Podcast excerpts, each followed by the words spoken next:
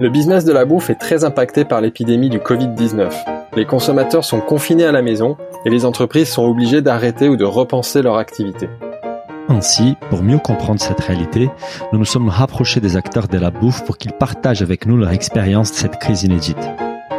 Confinement oblige, ces épisodes sont faits maison et enregistrés à distance.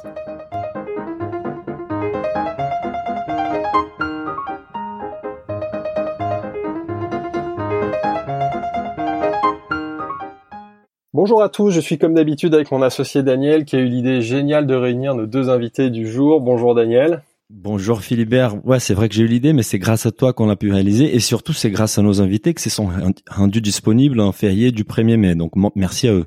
Alors Daniel, justement, nos invités sont deux des plus grands chefs pâtissiers français. C'est donc un immense honneur pour nous de les avoir tous les deux ensemble. On a voulu les réunir car on sait qu'ils sont très proches. L'un a été l'élève de l'autre. On, a eu la, chance d'enregistrer un épisode il y a quelques semaines avec le plus jeune des deux et il nous parlait avec beaucoup de sincérité et d'émotion de ce qu'il doit à son mentor, comme il le disait. Nous sommes aujourd'hui avec Christophe Michalak et Pierre Hermé. Bonjour Pierre, bonjour Christophe. Bonjour tout le monde. Bonjour. Alors, dans cette édition spéciale, on a l'habitude de parler de la crise et de son impact sur l'activité de nos invités. On en parlera avec vous évidemment. On parlera d'ailleurs surtout de votre vision de la pâtisserie de demain euh, après cette crise. Mais avant cela, on, souhaiterait, on souhaiterait revenir sur votre histoire et particulièrement sur ces années où vous avez travaillé ensemble. Alors, Pierre, pour commencer, est-ce que tu peux nous dire dans quelles circonstances tu as rencontré, tu as rencontré Christophe et quels souvenirs tu gardes de la collaboration avec Christophe?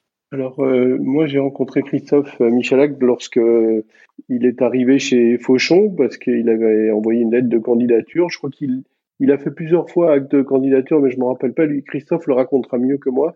Et, et puis ensuite, il a travaillé avec moi chez Fauchon euh, quelques années. Il a fait plusieurs choses, plusieurs postes. Euh, euh et puis ensuite, euh, on a retravaillé ensemble pour un projet aux États-Unis et, et dans la maison Armé. Et donc euh, et puis on est toujours resté euh, amis, copains, amis euh, et, et, voilà, et très amis. Oui, ce que je me rappelle, c'est quelqu'un qui est motivé, motivé, déterminé, talentueux. Euh, C'était impressionnant. Euh, quand je l'ai rencontré, j'étais impressionné par la détermination de, de, Christophe et le et puis et puis ensuite le au travail, le, le, le talent, le savoir-faire et, et l'envie d'apprendre et et toujours de d'apprendre et d'apprendre toujours. Et Christophe, tu nous avais longuement parlé des pierres en fait dans les podcasts que nous avons que nous avons enregistrés ensemble avec toi en janvier dernier. Que d'ailleurs j'invite nos auditeurs qui l'ont pas encore fait de l'écouter ces super épisodes. Est-ce qu'en quelques mots, Christophe, est-ce que tu qu'est-ce que Pierre t'a apporté? Est-ce que tu peux nous, nous donner ton point de vue de ta de ta relation avec lui? Bien sûr. Alors déjà Pierre, moi je l'ai connu euh, quand je feuilletais un bouquin qui s'appelle Le Journal du pâtissier j'avais 16 euh, ans, j'étais jeune pâtissier euh, au fin fond de la Vendée. Et donc c'était déjà un, un, ténor de la pâtisserie donc je rêvais de, de travailler avec lui. Et c'est vrai que j'ai depuis l'âge de 18 ans envoyé un courrier, un CV avec des photos de ce que je faisais à Pierre. Donc il s'en souvient plus. Mais et chaque année j'essayais de, de, gratter, de venir chez Fauchon, de taper à la porte et de me présenter. Et à chaque fois on me disait bon bah vous êtes gentil, mais euh, malheureusement on n'a pas de place pour vous. Il fallait être un peu pistonné à l'époque, c'était vraiment the place to be. Euh, et puis finalement un jour, je, suis venu faire un stage. Euh, à l'époque, on pouvait faire des stages d'un mois bénévolement, sans avoir de papier particulier, et j'ai fait le maximum de bruit pour me faire remarquer.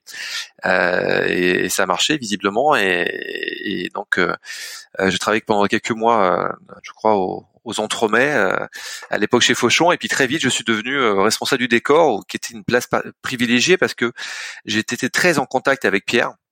Et, euh, et, Pierre pour moi était le, le, encore une fois le ténor de la pâtisserie. Et surtout ce qui m'a ce qui m'a toujours bluffé chez cet homme c'est cette intelligence cette envie de se remettre en question et, et cette, une sorte de boulimie de savoir, de de comprendre euh, que ce soit euh, artistique, que ce soit euh, littéraire, que ce soit à tous les domaines. Hein, voilà, je, dans tous les domaines, pardon. Je trouve qu'il a il, a cette forme de, il a vraiment une, intelligence rare qu'on retrouve peu, en tout cas dans, dans mon métier à l'époque.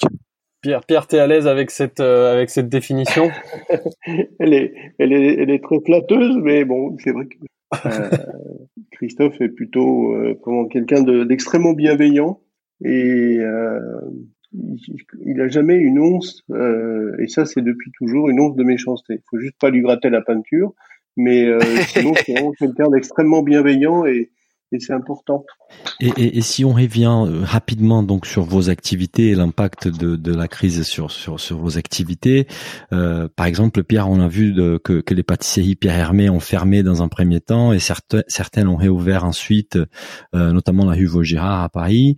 Comment les équipes se sont organisées? Comment les équipes font face à, à cette crise? Et, et, comment vous organisez peut-être des systèmes de, de commande en ligne, des click and collect euh, ou de la livraison? Alors, on a, on a tout fermé dès le, le, le confinement. Euh, on a réouvert le site internet début avril, le 6 avril, je crois. Et puis euh, là, on a euh, réouvert la vente de pâtisserie en, en digi sur le sur le net, quoi, en digital. Donc c'est 100% mmh digital, avec euh, possibilité de passer commande et se faire livrer gracieusement et à partir de je crois 65 euros d'achat. Et puis euh, euh, la possibilité de click and collect euh, rue de Vaugirard. Mais ça veut pas dire que la boutique est ouverte. La boutique n'est pas ouverte. Il y a juste euh, le client ne rentre même pas dans la boutique. Il a il a juste une table devant le, la porte et on lui donne sa commande. Donc ça prend deux secondes. Ça évite aux gens de comment de, bah, de prendre des risques. Donc ils viennent juste euh, chercher leurs commandes, retirer leurs commandes à la, à la, boutique. Et ça a été fait dans, avec les équipes sur la base du volontariat. Euh, ça veut dire que ceux qui étaient disponibles et qui étaient prêts à travailler, il faut, enfin, je, je veux dire aussi qu'il y a eu beaucoup plus de volontaires que euh, que ce qu'on avait besoin, mais mais c'est c'est formidable. Donc, c'est une bonne euh, nouvelle. Oui, c'est une bonne nouvelle, et je pense que beaucoup de, de nos collaborateurs sont euh, impatients de, de, recommencer à travailler parce que après deux mois, ils ont, ils ont envie de, de travailler. C'est normal. Et la, la livraison, elle est, elle est possible dans tout Paris, c'est ça, ça aujourd'hui? Paris et, et, proche banlieue. Euh, J'ai pas en tête les. Je vais vous le dire exactement. C'est Paris. Euh, et le, la première couronne autour de Paris. C'est bah ça, oui, première couronne autour de Paris. Absolument. Super, bonne nouvelle. Et, et toi, Christophe, de ton côté, comment tu as fait face à, à, cette crise? Comment tu t'es organisé? On a vu que tu avais aussi fermé tes pâtisseries et masterclass et mis tes, tes salariés au chômage partiel. Comment, comment tu comment tu t'organises aujourd'hui? Bon, déjà, ce qu'il faut savoir, c'est quand, quand le confinement est tombé, euh, la première personne que j'ai appelée, c'est Pierre. Donc, euh, ah. pour savoir ce qu'il faisait. Donc, c'est rigolo. Ça tombe bien. Euh, comment j'ai fait? Bon, bah déjà, c'était euh, c'est catastrophique ce qui se passe. Donc, bah, j'ai mis tout le monde au chômage, moi aussi. On a tout fermé. Euh, et après, en fait, moi, je suis, j'habite à Montmartre. Euh, je circule en vélo électrique dans Paris. Je suis à moins de 10 minutes de mon de mon laboratoire en plein cœur de Paris. Donc, en fait, euh, trois fois par semaine, euh, j'allais dans mon laboratoire. Et puis, j'ai euh, commencé à faire un inventaire des stocks, de tout ce que j'avais dans mes frigos, de tout ce que j'avais dans mes placards spécial chocolat, etc. Et je me suis aperçu, j'avais quand même beaucoup de de, de, choses qu'on avait produit pour Pâques, hein, qui étaient qui étaient là, qui dormaient en fait. Et j'ai décidé via internet via notre site internet. Euh, alors pas de d'ouvrir la vente en ligne, mais de proposer des box. Euh, dont je proposais euh, chaque mercredi, chaque jeudi en fait. Les gens commandent en fait 5, 6, 7, 8 différentes box avec différents produits. Et alors ça c'est véridique, c'est moi qui préparais tous les, les, colis avec mon responsable digital et on envoyait ça tous les tous les jeudis matins. D'accord. Voilà. Ensuite, maintenant, on s'est mis en place. Euh, donc, je, je, je, réalise maintenant des envois dans toute la France en, en produits chocolat et certains en produits frais avec euh, avec Chronopost et Chronofresh. Euh, donc là, je viens, euh, on bloque les commandes, bien évidemment. Je viens avec euh, pareil deux trois personnes de mon équipe qui sont volontaires. en général, on n'est pas plus de trois. on produit donc le, le mercredi et le jeudi, c'est mon épouse Delphine qui vient avec mon responsable digital faire les petits colis avec nos petites ah mains. Et, euh, et, mine de rien, bien voilà, on, on, a réussi à passer quand même euh, pas mal de stocks et faire pas mal d'heureux, donc ça c'est intéressant. Et puis l'autre chose que j'ai mis en place, c'est une euh, livraison uniquement à Paris et autour de la première couronne comme Pierre, le samedi d'une d'une box. Euh, voilà, dont je donne pas trop le choix aux gens en fait. Hein. Il y a quatre gâteaux individuels et, euh, un cake qui est livré. voilà, et on fait une, fait pas grand chose. On doit faire une soixantaine d'envois uniquement le samedi.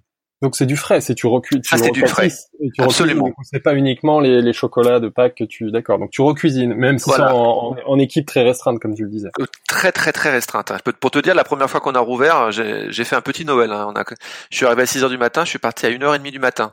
Ça fait très longtemps que ça n'était pas arrivé, euh, pas avant Noël en tout cas. Euh, je crois que mes mes lombaires euh, s'en souviennent encore. Parce que du coup, il y a eu de la, il y a eu de la demande quand tu as proposé ça en ligne. J'imagine qu'il y a eu beaucoup de demandes, donc c'est bien. Oui, bien sûr, bien sûr. Et puis, euh, je suis un garçon quand je quand je dis quelque chose, je le fais. Donc, quand une commande est, est passée, on l'honore. Euh, donc, euh, à un moment donné, on avait bloqué les commandes. On s'était pas rendu compte que ça faisait quand même pas mal de choses et que et que ben voilà, il fallait se, il fallait y aller, il fallait envoyer, comme on dit dans le métier. Ce qui est bien, c'est bon, je me doute que ça compense pas évidemment la, la, la fermeture complète, mais ça permet déjà de maintenir une relation avec certains clients et de maintenir un minimum d'activité. Bien sûr, évidemment, et puis surtout euh, euh, faire un peu de trésorerie pour pouvoir euh, repayer tous les employés, tous les loyers quand la machine va se remettre en route. Donc ça, c'est primordial. Et, et, Pierre, Christophe, est-ce que vous vous êtes inquiet aujourd'hui par rapport à vos business? Parce que forcément vous tournez largement au ralenti Comment vous, vous voyez les, les choses. Et d'ailleurs, on se faisait une remarque, c'est qu'aujourd'hui, bon, vous êtes des pâtissiers euh, euh très écoutés, très influents. quel conseil vous donneriez à, d'autres petits pâtissiers indépendants qui vous écoutent et qui, qui sont face à cette crise un peu déprimés, un peu dans le flou? Comment vous voyez les choses là-dessus? Pierre, peut-être en premier, si tu veux. Oh, oui, alors euh, comment? Effectivement, on va réouvrir euh, vers le 13-14 euh, des, des, points de vente, des boutiques, pas les pas les, les salons de thé ni les cafés, mais un certain nombre de boutiques, je crois huit boutiques, euh, et puis euh, mais avec pas tout, tout, tout l'effectif, avec une partie de l'effectif, et on, on va avec les mesures de, de, sécurité, on a pris toutes les mesures de sécurité pour permettre aux clients de de fréquenter les boutiques en ayant vraiment euh, un maximum de, de, sécurité. Et, et puis on va comment on va redémarrer l'activité. On pense que l'activité va être à 30% de l'activité habituelle, 50% dans le meilleur des cas. Donc on va aussi adapter nos, nos effectifs en fonction de soi. Une partie de, des gens qui resteront en, en chômage partiel. Et au fur à mesure que l'activité reprend ou reprend pas, on ajustera le, le, nos, nos, nos, effectifs et, et, voilà toute l'organisation de, de, la fabrication, la vente euh, et, et puis euh, tous les services support bien sûr. Donc euh, c'est une situation vraiment inhabituelle et auquel il faut il faut être super souple, super agile pour pour euh, s'organiser au fur et à mesure pour euh, euh, être le plus le, plus agile possible. Et c'est difficile de prévoir, d'anticiper ce qui va se passer demain, mais je pense que le, le, le, plus dur est à venir. Ça va, ça va durer. Et du coup, quel conseil tu donnerais à un, à un petit pâtissier indépendant pour, pour faire face à cette incertitude dans la durée? Euh, c'est difficile de donner Question un conseil, difficile. ouais. C'est, j'ai remarqué que beaucoup de mes collègues, peut-être des, des, entreprises plus petites, ont, ont continué à être ouverts durant avec des effectifs réduits. Je, je, pense notamment à certains pâtissiers des relais desserts avec lesquels je suis quand même en, en contact régulièrement et ont, ben, ont ajusté aussi leurs effectifs. Ils ont fait ce que ce que nous on va faire aussi, c'est-à-dire euh, ajuster les effectifs, euh, continuer en prenant les mesures de sécurité. Euh, euh, enfin maximale pour que les, les, clients et les salariés soient euh, dans de bonnes conditions. Et, et, toi, Christophe, comment tu vois la, la, suite à très court terme et quels conseils tu donnerais à des à d'autres pâtissiers qui sont un peu dans ce dans ce flou comme nous, pas comme vous? Moi déjà, je, je dirais que Pierre a, a, tout résumé et très bien résumé. Euh, Bon, après c'est mon état d'esprit. Euh, moi, je vais rouvrir aussi comme Pierre à partir du 13, une partie, une boutique et le 15 une deuxième boutique et je me lance dans la bataille comme euh, comme si j'allais en guerre, c'est-à-dire euh, voilà, je vais être solide pour mes pour tous mes employés qui qui seront avec moi, euh, je vais avancer, je vais être je vais être déterminé, je vais rien lâcher, je sais que ça va être très dur. on n'a pas le choix. Maintenant, il faut il faut se relever d'une bataille, il faut avancer, voilà, tout se prendre par la main. Donc voilà, c'est le, le, conseil que je donnerais à tout le monde d'être fort psychologiquement. Euh, il faut qu'on avance parce qu'on est tous dans la merde. Il faut bien se le, que tout le monde le sache. Hein. On est tous, tous, tous pareils. Euh, donc il faut, il faut, il faut, faut arrêter de pleurer. Il faut se dire que on est des guerriers, on avance, et puis euh, se souligner quand même qu'on a une chance phénoménale d'être en France euh, et, et d'avoir cette chance d'être au chômage partiel, parce qu'il y a certains pays qui n'ont pas cette chance-là. Ça, c'est quand même remarquable. Il faut le souligner. Euh, et puis voilà, soyons solides euh, et tous ensemble euh, construisons un monde meilleur. Et, je pense aussi, c'est ce qui va, ce qui va être important, c'est de mettre l'accent sur le digital pour, parce que beaucoup de gens vont avoir peur de rentrer dans les boutiques et donc de faciliter euh, l'accès à, à, nos produits par le, le digital euh, en permettant les commandes et la livraison ou du click and collect. En fait, pour moi, c'est vraiment quelque chose sur lequel nous, on va mettre euh, l'accent euh, pour les, les, mois, les semaines, euh, peut-être certainement même les années à venir. C'est très intéressant ce que tu évoques là, Pierre, parce qu'on on, on voit ça avec d'autres invités qui sont passés aussi sur, cette édition spéciale, et on, on se rend compte que les digitales, c'est peut-être les, grands euh, vainqueurs de cette crise, ou c'est vraiment euh, les canaux de distribution qui émergent très fortement de cette crise-là. Euh, c'est un peu trop de parler d'après parce que comme vous avez dit, comme tu as dit, c'est les pires, il est peut-être encore à, venir, donc on ne sait pas trop où on va où on va terminer. Mais est-ce que est-ce que vous deux vous vous posez déjà des questions par rapport à l'impact que cela pourrait avoir sur la pâtisserie des demain? On parlait déjà, il y avait des tendances des fonds qui s'accéléraient, comme par exemple les respect des saisons ou la réduction du sucre. Est-ce que ces tendances-là, elles vont peut-être s'accélérer après une crise inédite, une crise sanitaire de cette taille-là?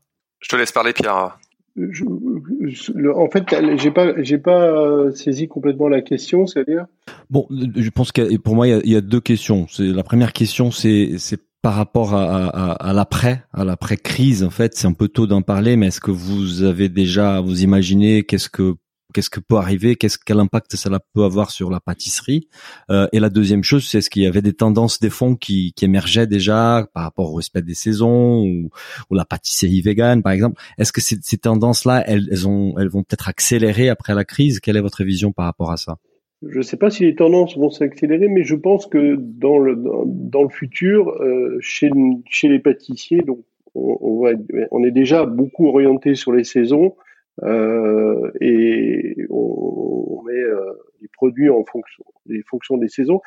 Par contre, ce qui m'intéresse, moi, c'est des pistes comme euh, le vegan, comme euh, la gourmandise raisonnée. On a mis nous en vente des gâteaux euh, vegan qui sont aussi bons, aussi beaux que nos gâteaux habituels, et on voit que ça fonctionne vraiment très bien.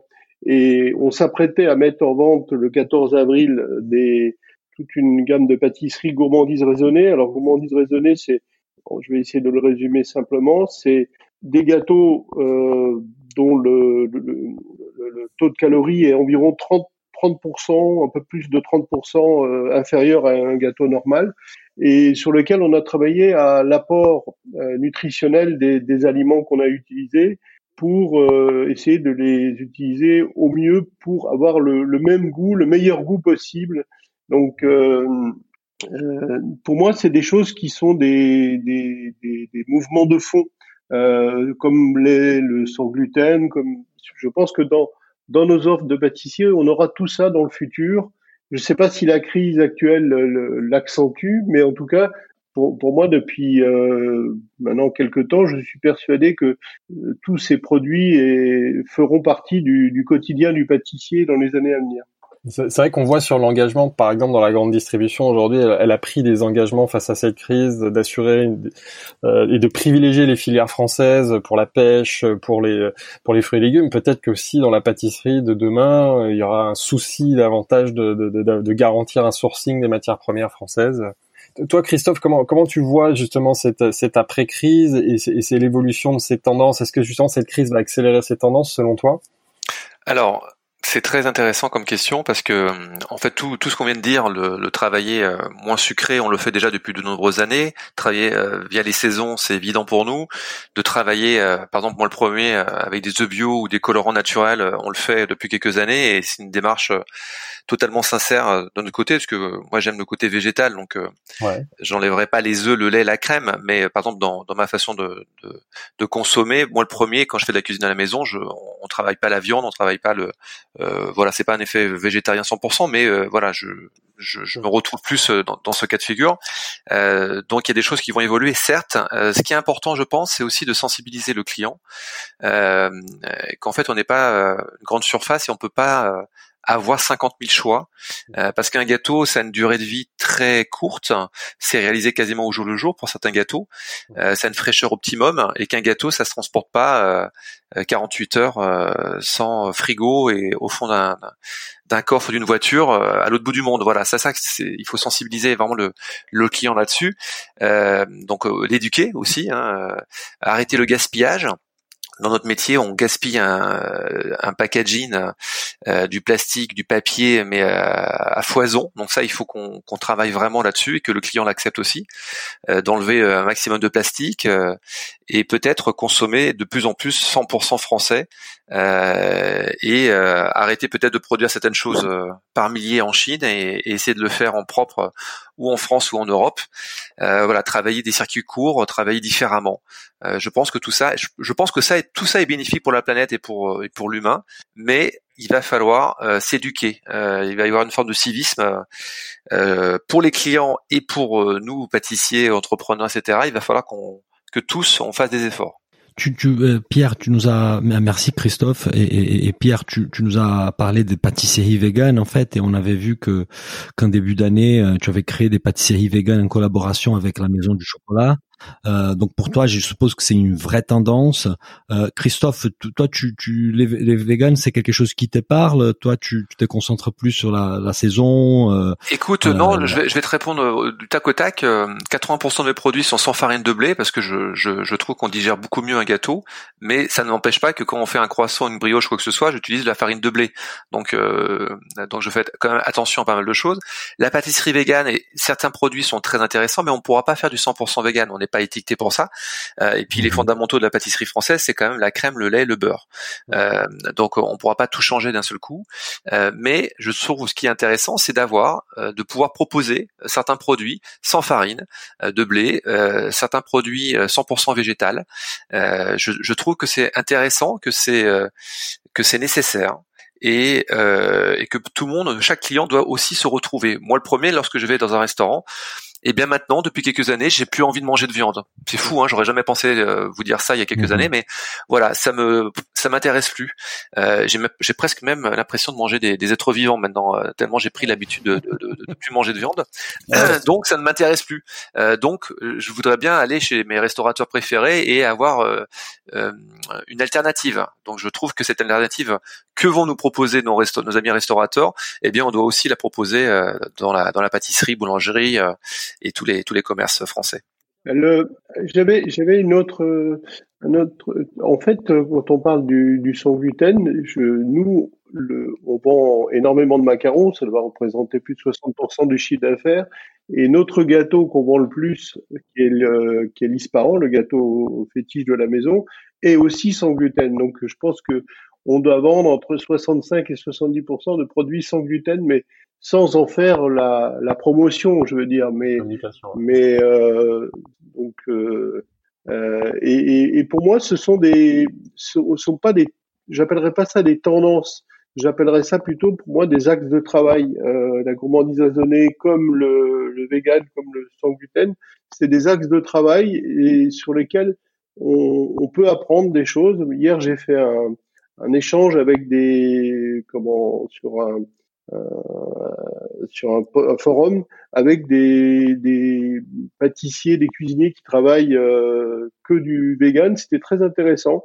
Euh, il y a beaucoup de gens qui font des choses pas mal, qui font des choses même très bien dans ce domaine, et c'est intéressant. On, peut apprendre des choses en tant que, que pâtissier, mais effectivement, bien sûr, la plupart des gâteaux, il y a du beurre, il y a de la crème, il y a, y a des œufs, enfin, mais, mais pour moi, c'est un, c'est un nouvel axe de travail et de, de créativité en fait.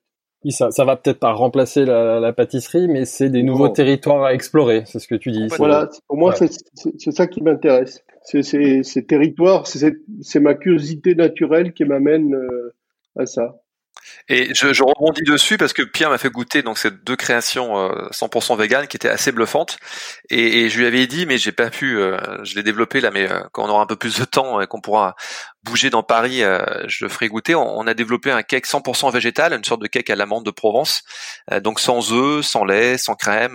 donc on a remplacé tout ça différemment. Et, et j'avoue que bah, ce cake, je, je, je, le dévore à chaque fois. Je, je, le trouve complètement. Alors c'est pas un cake hein, proprement dit, c'est plus un fondant à base d'amande de Provence. Et que c'est vrai qu'il y a 5-6 ans, on m'aurait parlé, comme on parlait du, du vegan, je faisais plutôt une grimace. Euh, et puis j'ai découvert moi un restaurant vegan à, Los Angeles il y a quelques années. J'étais totalement bluffé.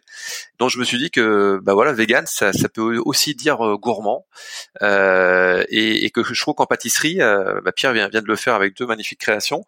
On peut y arriver et il y a des choses à explorer. Et c'est ça qui est très intéressant.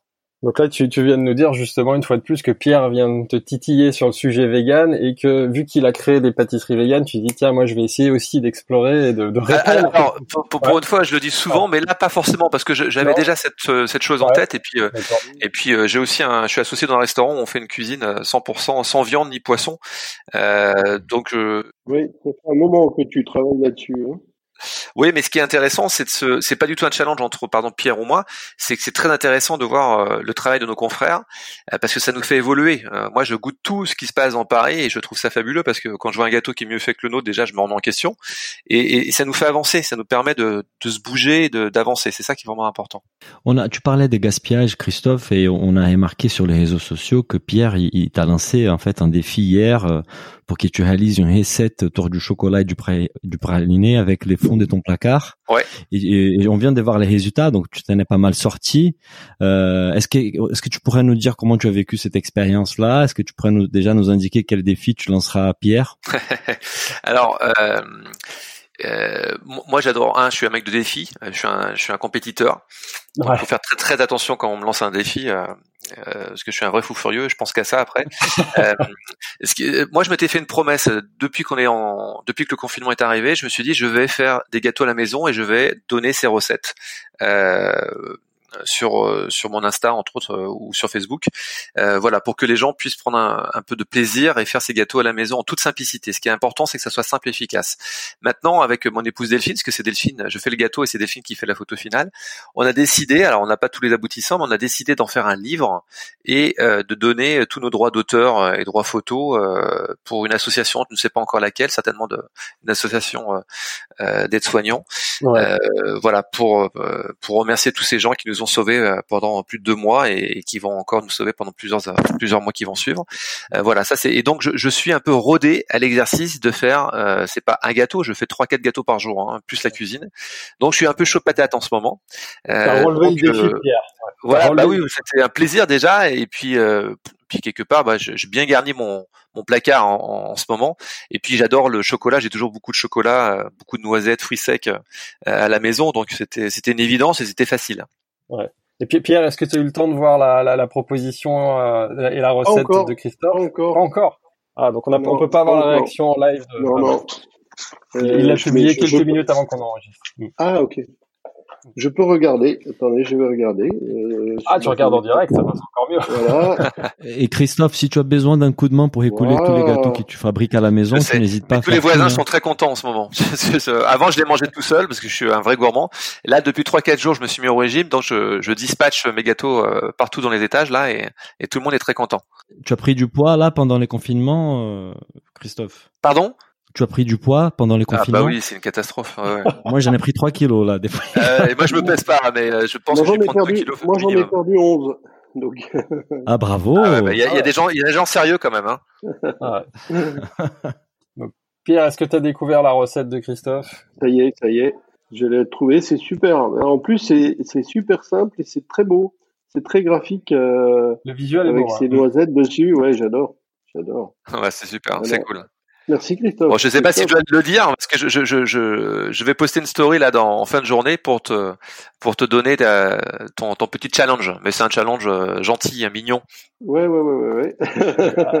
Donc à, à, suivre tout ça sur Instagram. Justement, on approche de la fin du, du podcast, de l'enregistrement. On a une question rituelle dans cette édition spéciale. On aime savoir comment nos, nos invités vivent le confinement. Alors, Christophe, je me souviens que dans notre première rencontre, tu nous disais que tu étais un hyperactif. Donc du coup, même si tu en as déjà un petit peu parlé avant, on voulait savoir comment un hyperactif arrive à se confiner euh, chez lui.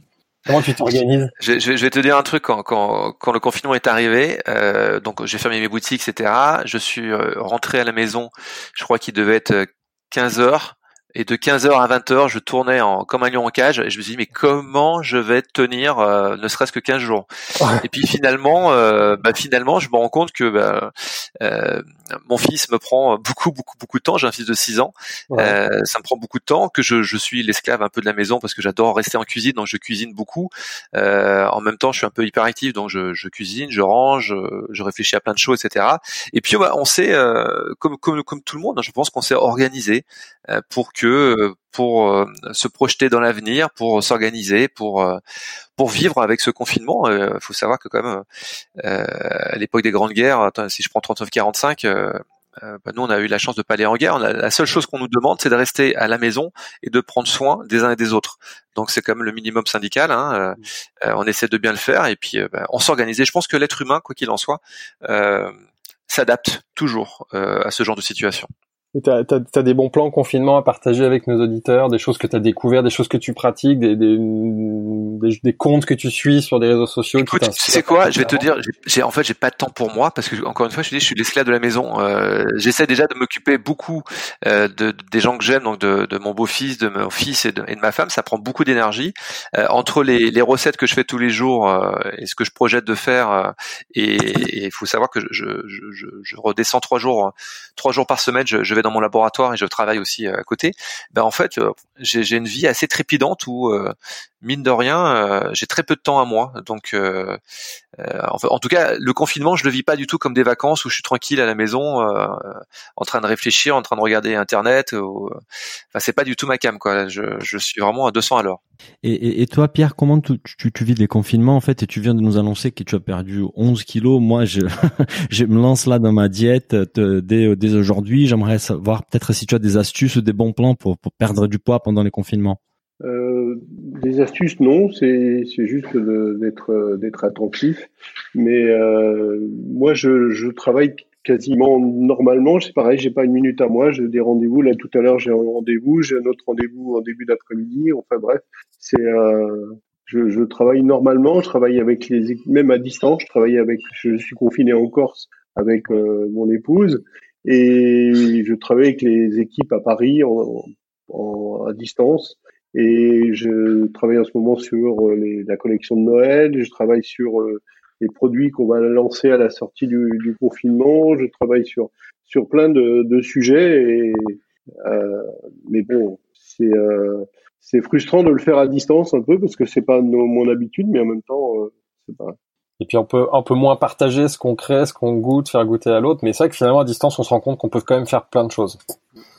Ben, merci à, tous les deux pour euh, le temps que vous nous avez consacré. C'était intéressant d'avoir vos regards croisés sur la situation et, et sur l'avenir de la pâtisserie. Donc merci beaucoup. Merci Pierre. Merci. Merci à vous. Merci beaucoup. Merci à vous.